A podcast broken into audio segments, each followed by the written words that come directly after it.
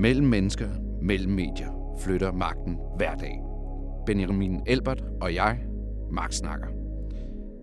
Ingen overraskelse i temaet for i dag. Krigen i Ukraine. Men magt er mere end krudt og kugler. En nerveforbindelse, et tryk på aftrækkeren, en besked fra hjernen løber gennem rygmagen ud i pegefingeren. Hjerner skal overbevises. Overbevises til at ofre sig, til at tåle omkostninger. For sig selv og for andre. Hvilken sandhed er i spil i informationskrigen mellem Rusland og Ukraine? Hvor udkæmpes den? Med hvilket formål? Det er dagens magtsnak på tværs af medier, hvor jeg har interviewet professor i international politik, diplomati og digitale teknologier, Rebecca Adler Nissen. Mit navn er Rasmus Amtoft. Velkommen til. På tværs af medier. Hvilken sandhed kæmper Rusland og Ukraine om? For Putin der handler det om at, og hele tiden fortælle den sandhed, at det her det er for at hjælpe Ukraine. Det er ikke en krig. Han skal hele tiden sørge for, at der er legitimitet til den krigshandling, han udfører. For Ukraine der handler det om hele tiden at fortælle, at de er stakkels ofre, som er nødt til at have NATO's hjælp og øh, måske endda medlemskab af NATO, have Vesten til at lukke luftrummet og mobilisere alt, hvad de kan i kampen for fædrelandet. Og hvorfor er det vigtigt for os at forstå fordi det her det er en krig, som, øh, som er blevet kaldt social media-krigen i dag, faktisk på TV2 af Jeanette Sjælslev fra Forsvarsakademiet. Det har hun rigtig meget ret i. Det her det handler om kampen om fortællingen, at det her det er en krig, hvor vi, hvor vi ikke kan se, hvad der er sandt og falsk på nogen som helst måde. Det er en, et eksempel på helt forskellige øh, medievirkelighed, helt forskellige virkelighedsbilleder. Russerne ser én ting, Ukraine ser noget andet, Vesten ser øh, Ukraines billede mest lige nu. Det, der hele humlen her, det er, kan vi nedbryde Putins informationsmur, sådan at den almindelige russer, og måske de russer, der støtter Putin, de kan se, at det her det er måske en krig. Det er en krig mod civile, der bliver bombet, børnehospitaler. Og det her det er en gal mands værk. Mm. Men hvorfor er det så lige her i Marksnak interessant for os? Fordi det handler, øh, nu din intro, det, du siger, det handler om mere end krudt og kugler. Det her, det handler om krudt og kugler og, og, øh, og vinde magt i forhold til at, at, be, at bevare et land eller og et folk. Altså helt konsekvent, konkret bliver øh, Ukraine og øh, Ukraines præsident Zelensky, bliver de udslettet af Putins øh, øh, magtmisbrug øh, her, eller, eller, bliver de, øh, eller, eller overlever de det? Og det her, det er ikke bare, altså forestil dig nu, at, øh, at øh, skeptikerne, øh, dem der er de største øh, sortserier her, de virkelig har ret, at han ikke stopper ved Ukraine, så er det her en lille del af 3. verdenskrig, hvor han tager Georgien, Moldova, Finland, Sverige osv.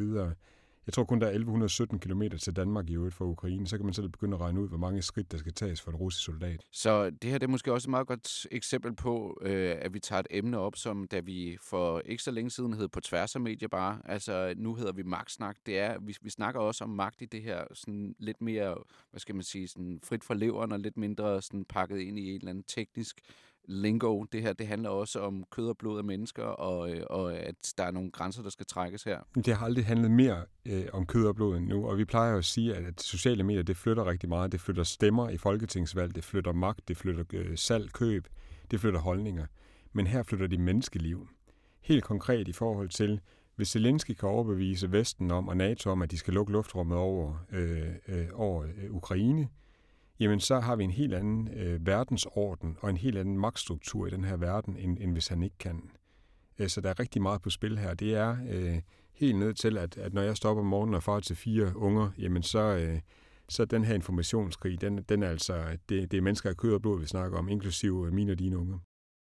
Hvad kan vores lyttere så, der sidder og arbejder i en styrelse eller for en virksomhed eller en brancheorganisation, hvad kan de egentlig lære af en informationskrig? Bare lige sådan helt overordnet, så kan vi tage den også lidt senere. De kan forstå alle de strukturer, vi har snakket om nu på meget, meget lavt plan, hvor det ikke handler om krudt og kugler og liv og død. Når vi har snakket om ekokamre, fragmenteret mediebillede, når vi har snakket om, at sociale medier flytter Øh, opfattelser og skaber handlinger, så kan de jo se nu i stor struktur, hvad det kan gøre. Altså, det at Zelensky går ud på sociale medier og beder om hjælp fra Vesten, gør helt konkret, at der er danskere, der kører ned til den polsk-ukrainske grænse og henter flygtninge øh, helt op til, til Danmark og sørger for, at, at, øh, at de øh, får et liv, altså de bliver reddet. Øh, det, det her, det flytter mennesker, og det flytter menneskeskæbner. Og det plejer vi jo at sige, vi, vi, noget af det, jeg bliver stillet mest, øh, det spørgsmål, det er, jamen, flytter sociale medier noget? Ja, det kan vi allerede grad se, at det gør. Altså det flytter øh, helt ned til om... Øh, øh, bare i forhold til at mobilisere øh, Ukrainer, de mobiliserer lige nu hinanden til at, at, at, at, at, at øh, fatte våben og skyde tilbage og øh, forsvare sig. Og det, det ord, der er blevet mest sagt fra præsident Zelensky, det er et ukrainsk ord, hvor han siger dut. Det betyder her. Det er hans hovedord. Det er, jeg er lige her, jeg står på broen, jeg er her i Kiev, jeg forlader ikke stedet. Jo længere han kan sige dut, jo mere så, så mobiliserer han folk til at, at, at forstå, at vi løber ingen steder. Vi, vi facer den her dæmon, der kommer udefra. Jamen, det er sjovt, du siger dut, fordi øh, det er, indgår også i, i øh, det interview, jeg har lavet med Rebecca Adler Nissen. Øh, jeg har selvfølgelig selv lige lagt øh, det klip ind, men det er hende, der omtaler det, øh, hvor han står på gaden og siger, at vi er her stadigvæk sammen med nogle øh, fra hans kabinet.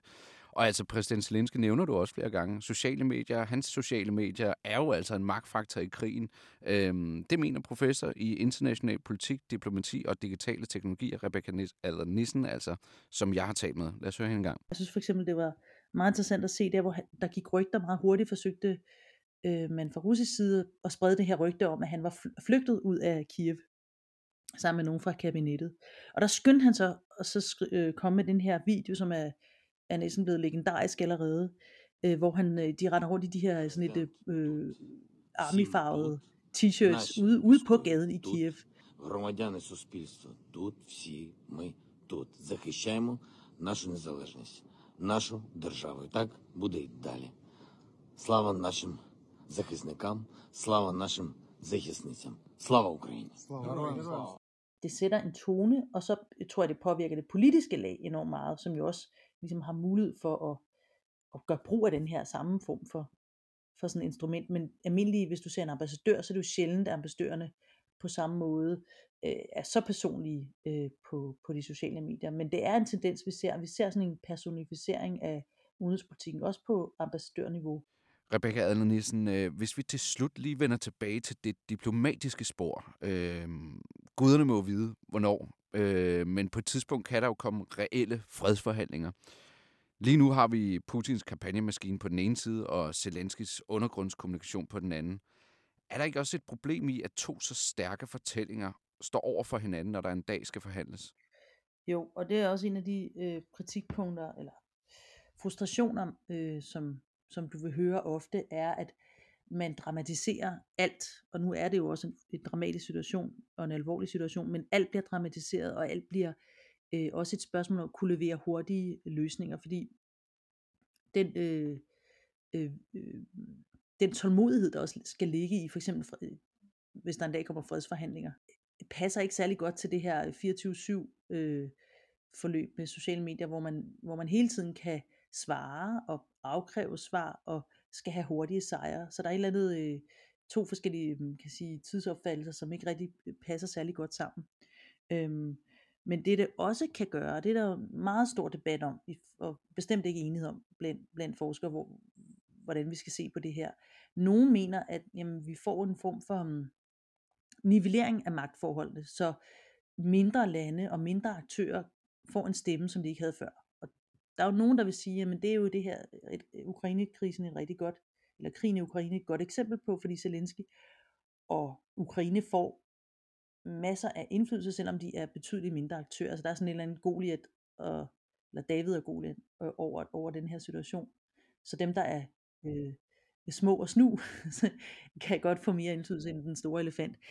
Det er selvfølgelig øh, lidt overdrevet, og det er heller ikke sikkert, at det altid er rigtigt, men, men øh, i det her tilfælde er der, er der i hvert fald noget over, at, øh, at det giver en helt anden adgang, som, øh, som vi ikke har kunne se øh, tidligere. Ikke mindst også til, til en langt bredere øh, publikum, end man tidligere ville have i sådan en krigssituation. Man kan nok heller ikke tage Zelensky ud af ligningen her, fordi han, hans personlighed og karisma, og, og også sådan medievandthed, tror jeg, betyder også noget. Øh, det er ikke en kedelig mand i, i et jakkesæt. Øh, der er også en masse, øh, han, han spiller også på hele det register. Øh, jo ikke nødvendigvis strategisk, nu tror jeg bare, han, han gør det, fordi det er sådan, han er, men, det har da også stor betydning, ud over selve, kan man sige, det, at han går ud på de sociale medier. Så, så der er også en, øh, det er en cocktail af forskellige faktorer, der til sammen skaber det, det her, det, det her øh, ekstreme opmærksomhed. På tværs af medier. Tak til Rebecca Adler Nissen, professor i international politik, diplomati, EU og digitale teknologier. Benjamin, øh, har du en kommentar til det, vi lige har hørt? Jeg synes, det er dejligt at høre, at, øh, at hun i hvert fald ikke underkender betydningen af, hvad, hvad det her det gør. Altså, at, øh, at jeg oplever jo, at, at det er ikke fordi, det skal være gennembrud for øh, moderne kommunikation, det her, men, men det er et, et lille gennembrud for, hvad det egentlig er, en dygtig regeringsleder, der mestrer flere medier, rent faktisk er i stand til. Altså, øh, og det, det er desværre også et stilstudie i, hvad en dygtig diktator er i stand til, hvis han forstår at lave informationsmur og knække alle informationsstrukturer ned, så han skaber et billede i Rusland af, at, øh, at der ikke er dræbt 12.000 øh, russiske soldater, at der ikke er angrebet nogen børnehospitaler, at de er ude på at hjælpe ukrainerne og ikke angribe dem, og så, og så fremdeles. Øhm, jeg skal bare lige høre dig, altså hun taler jo, øh, Rebecca Nissen, hun taler jo også om det her med, at altså Zelensky, han taler effektivt til sit eget publikum. Det gør han, fordi han er god til at bruge de sociale medier, men også fordi han har den her karisma. Men er der ikke også et eller andet med, vi, nu har vi jo for, vi har for eksempel haft Inger Støjbergs øh, måde at kommunikere på, og det der med at tale til forskellige publikummer, der er et fragmenteret mediebillede altså taler han sig ikke også lidt væk fra det her meget sådan, øh, hvad skal man sige, umtålige øh, diplomatiske rum ved at, at, at være så effektiv på den ene side over for sit eget publikum, men måske også risikere det her? Altså, han er jo ikke diplomat, når han står og siger til, det er lige før, jeg, jeg tror endda, han har sagt på et tidspunkt, det, det er jeg lige lidt i tvivl om, men han har i hvert fald sagt i meget skarpe vendinger, at øh, NATO, de var medskyldige i, at der blev øh, bombet civile, fordi de ikke ville lukke luftrummet. Han er meget, meget offensiv og han bruger det også. Nu, nu er det jo en good guy, vi taler om. Altså han er, han er castet som the good guy, den her. Og det vil sige, hvis vi lige kigger på det rendyrket fra et russisk medieperspektiv, og det gør jeg ikke, men, men nu siger jeg bare lige, hvad det er, de ser i øjeblikket. Hvis man er, var i Rusland, så vil man se YouTube-videoer af Donbass-regionen, at det er Ukraine, der har myrdet en masse i Donbass-regionen, og at det faktisk er Zelensky, der er skurken. Og at Zelensky, han bruger den her krise til at tilsvinge sig medlemskab af NATO og EU, hvor han ellers ikke ville kunne få det så at han ikke, han lader bestemt ikke en god krise gå til spilde. Og det vil sige, at han er alt andet end bare sådan en stilfærdig diplomat, eller bare en eller anden. Hun siger, øh, Rebecca, hun siger, at, at hun ved ikke, om det er strategisk, det han gør. Jeg synes, det, det vidner om, at det er ekstremt strategisk, og han ved præcis, hvor meget han kan presse, og hvor meget han kan mobilisere, og hvor meget han kan bruge det her. For han er jo ekspert i mediebilledet, fordi han har prøvet alt fra ja, han har været med og vundet Vild med Dans, han har øh, vundet sin øh, valgkamp i sin tid med jordskredssejr med sociale medier som øh, supervåben, og nu, nu bolder han sig rundt i, i mediestruktur, fordi han mestrer det hele. Overfor en Putin, som bare sidder og kan klassisk øh, øh, russisk statsstyret propagandaapparat. Og jeg ved godt, det er lidt søgt at sidde og snakke om, hvad en, øh, en, en, en øh, kommunikationsdirektør eller chef for, for en eller anden styrelse skal sidde og kunne bruge det her til, men måske er det alligevel ikke så, så galt igen, fordi det handler vel om, at kommunikerer man helt stramt ud fra et eller andet øh, politisk mål, altså også alt andet irrelevant, eller sørger man rent faktisk for at henvende sig til nogle, til nogle flere publikummer, end, end, end det man, man normalt gør, sådan, så man har slagkraften, når man skal trænge igennem med sine budskaber? Nu skal man være ekstremt kynisk eller kommunikationsnørdet for at gå ned og så dissekere Zelenskis øh, social media brug her i forhold til, hvis man skulle kunne bruge det i en styrelse. Men ikke desto mindre, så gør vi det lige alligevel han formår også lige, når han står ude om morgenen uden for øh, i Kievs gader, så, øh, da han siger ukrainski, altså ukrainer, så får han en lille øh, lækker trækning ved det ene smilebånd, fordi han elsker ukrainerne så meget. Ikke? Og det vil sige, forestil dig en chef i en styrelse, der selv rendte rundt og lavede billeder af mm. på sociale medier, hvor han er skide glad for at gå på arbejde. Så når han taler om mine medarbejdere, så får han lige den der lille trækning ved, ved den, ene, øh, den ene overleve. Altså, det er sgu ret sejt. Og det er bare, hvis man laver et stilstudie, jeg håber, når vi kommer i fredstid på den anden side, at så kan vi kigge tilbage, øh, selvfølgelig stadig på en kæmpe menneskelig tragedie, men vi kan også begynde at tillade os at dissekere en lille smule på Zelenskis medieforbrug, fordi der er rigtig meget øh, at lære small scale. Der er også meget at lære for en Mette Frederiksen i forhold til, og, det, og landets kommende statsminister, i forhold til, hvad det er for et mediebillede, man skal kunne takle, og hvordan man skal kunne begå sig i det her.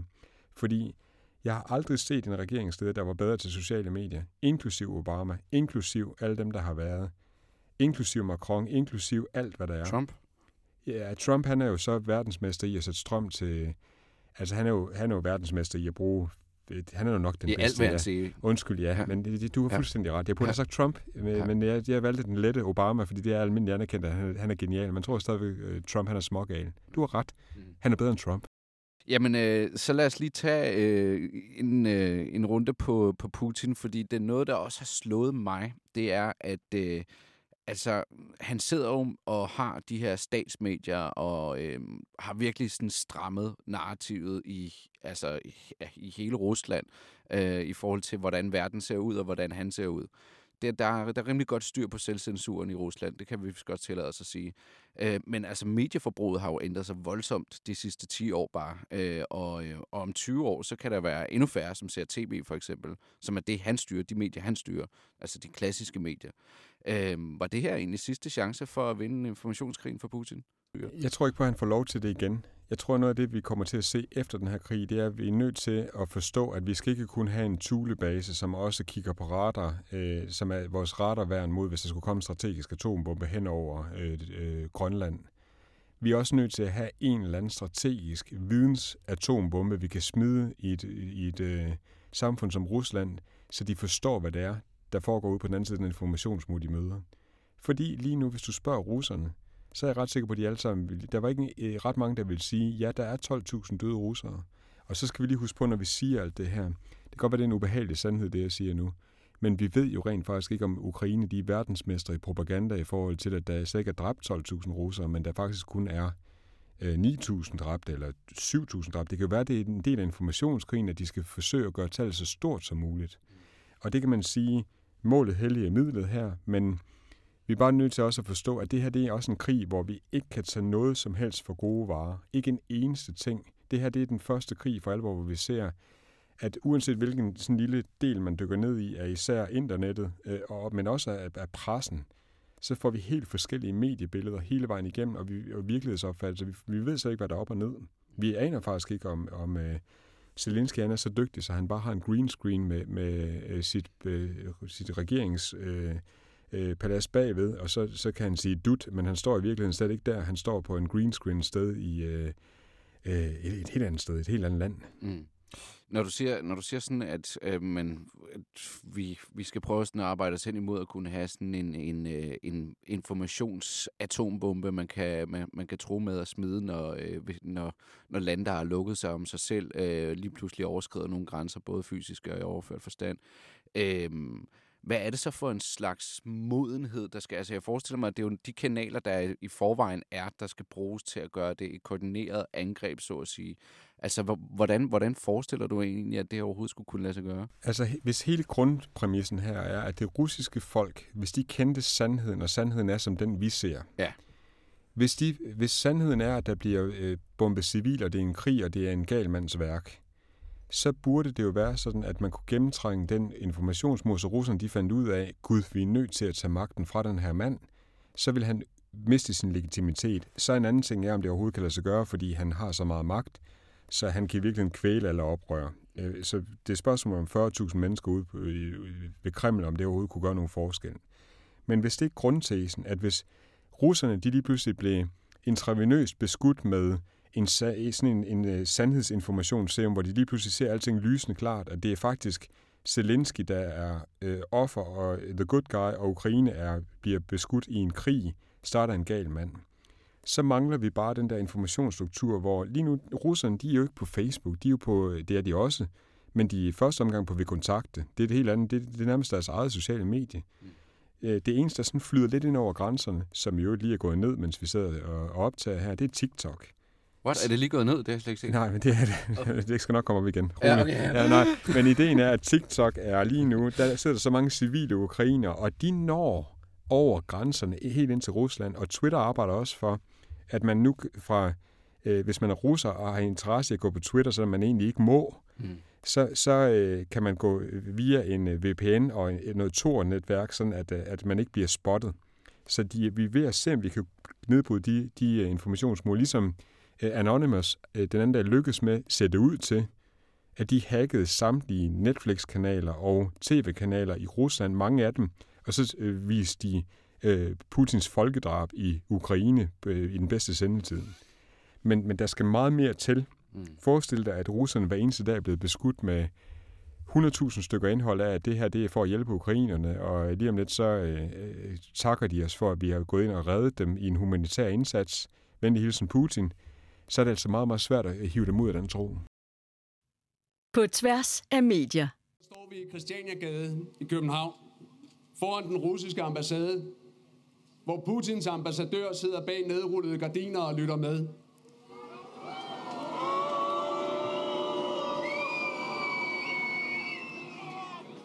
Så lad mig derfor komme med en opfordring til politikerne på Københavns Rådhus. Jeg synes, vi skal omdøbe den her gade til Ukrainegade. Ja, vi vender blikket mod Danmark, hvor jeg synes, politikerne faktisk lidt holder sig ukarakteristisk meget til udmeldinger i, øh, i klassiske medier. Altså, vi hørte lige, Ellemann holder en tale øh, på Christianiagade. Øh, statsministeren præsenterer politik på et pressemøde. Øh, hvorfor får vi egentlig ikke Mettes forsvarspolitik på Instagram? Jamen, øh, det gør vi også i, i brudstykker, men, men øh, det her, det kalder på de store sådan, nationstaler. Det er sådan noget skældsættende øjeblik i historien, hvor vi griber fat i nogle af de gamle sådan store øh, Ich bin ein Berliner, I have a dream, øh, sådan noget. Øh, vi, vi går efter historiens vingesus, der er stadig de klassiske gamle formater, som den store tale, man holder. Så er det lidt sjovt, at Alex van Opstak, han faktisk stillede sig op på Christiania så lavede han et lille meme hijack. For han i sin tale, der sagde han, at øh, det er ikke øh, Ukraine, der skal spørge, om de må være medlem af NATO. Det er NATO, der skal spørge, om de må blive medlem af Ukraine. Og det var øh, direkte planket fra nettet. Og det er jo fordi, hans folk omkring ham tænker nettet, og han selv tænker nettet. Så det er jo første gang, jeg faktisk har set, hvor man egentlig tager et... Selvfølgelig er det meme-partiet, øh, hvad hedder det? Øh, Liberal. øh, Liberal Alliance, som gør det. Hvor de meme og puttede det ind i en, i en klassisk tale. Det var ret sjovt. Men altså, øh, hvis, hvis hun kan kommunikere, altså hvis Mette Frederiksen, vores statsminister, kan, kan kommunikere coronapolitik fra, fra Instagram, hvorfor så ikke gøre det også her? Jamen, det gør hun også. Men, men øh, det, du lægger mærke til lige nu, det er, at når der er forsamlet så mange mennesker, som der var på Christianiagade den anden dag, så er det bare, så, så sociale medier, sociale medier. Jeg ved godt, vi lige har siddet og sagt, at de, de er med til at afgøre krige og informationskrige, men det, der er vigtigste i de her situationer, hvor en nation skal stå sammen på det der punkt, det er altså, øh, og det er også et, et virkelig klassisk, klassisk pressemøde, vi får den anden dag, da, da, da de øh, har indgået et forsvarsforlig, et historisk forsvarsforlig om, at nu vil de hæve øh, bidrag til forsvaret til 2%, 2 af BNP. Øh, det er øh, de klassiske mediers tid, øh, i hvert fald hvis man gerne vil, vil portrættere sig selv som en stor statsleder, og så har vi de sociale mediers tid, hvor Zelensky han bare gør noget andet. Ja, og øh, det her pressemøde, hvor, at, øh, hvor at det blev annonceret i det her nationale kompromis på, på tværs af midten af dansk politik, øh, at vi, øh, vi, vi skal hæve vores forsvarsbudget til, til, til 2% af BNP. Der øh, blev det også præsenteret, at om tre måneder, så sådan rundt regnet, skal vi, øh, skal vi stemme om forsvarsforbehold, vores forsvarsforbehold. Øh, jeg kunne bare godt tænke mig til, her til allersidst lige at høre dig, Benjamin. Er der noget, sådan, øh, du synes, vi skal holde øje med, den valgkamp, der, der udfolder sig her? Ja, Messersmiths øh, platform nu. Nu fik han øh, serveret en, øh, en bold på en straffesparksplat, hvor han kan tale imod EU, og øh, det er der, hvor, hvor øh, Morten Messerschmidt har sin ubetingede styrke. Jeg tror, han fik 436.000 øh, stemmer i, tilbage i Europaparlamentsvalgkamp 2009, må det være kæmpe stemmesluger, og han var en af hovedkræfterne bag nejet til øh, retsforbehold, afskaffelse af retsforbeholdet sidste gang, vi havde en EU-afstemning om et, om et dansk forbehold. Det er en vindersag for ham, og det gør også, at vi ikke får folketingsvalg på den her side af sommer, fordi øh, ellers så ville øh, de borgerlige nej-partier til EU, de ville have en alt for stor mulighed for at slå igennem og sætte sig på en kampagne. Øh, men jeg tænker også, altså det, det der jo også er sket med Ukrainekrigen, det er jo, at øh, sådan konceptet om EU og NATO har, er sådan rykket tættere på hinanden. Det er sådan, altså det er at være patriotisk og, og, og kæmpe for vestlige værdier det, det, de, de, de er kommet tættere på hinanden, NATO og EU. Bliver det ikke sværere for de her højrefløjs nej-partier at slå en kile ned, ned mellem de to organisationer, altså EU og NATO? Jo, fordi vi har fået også, fordi det der er sket i, i de sidste to-tre år i det her land, det er, at vi har fået to store fjendebilleder nu. Vi har fået øh, verdensfreden af Putin øh, som modstander, og vi har fået øh, coronapandemi. Og det vil sige, alt der er sådan noget pseudo, at EU er et byråkratisk hus, og NATO de er i virkeligheden bare sådan en konstellation, hvor og så videre. Nu kan man se, hvad det betyder at være medlem af NATO. For hvis Ukraine havde været medlem af NATO, så var det luftrum blevet lukket. Og, og øh, som få sagde, så var Putin blevet slået til plukfisk, hvis NATO han, øh, de går ind i den her krig. Så danskerne, de forstår nu, i forhold til det fjendebillede, sort-hvidt, øh, dikotomi, der er skabt, så forstår de lige pludselig, hvad NATO og EU kan, og hvad, i stedet for det er sådan noget lakridspiber, og det er øh, krumme agurker og alt muligt. Ja, præcis. Ja. Tak til professor i international politik, EU, diplomati og digitale teknologier, Rebecca Adler Nissen. Tak til dig, der lyttede med. Magtsnak på tværs af medier vender tilbage med min medvært, der som altid er Benjamin Rød Elbert. Jeg hedder Rasmus Amtoft. Tak for nu.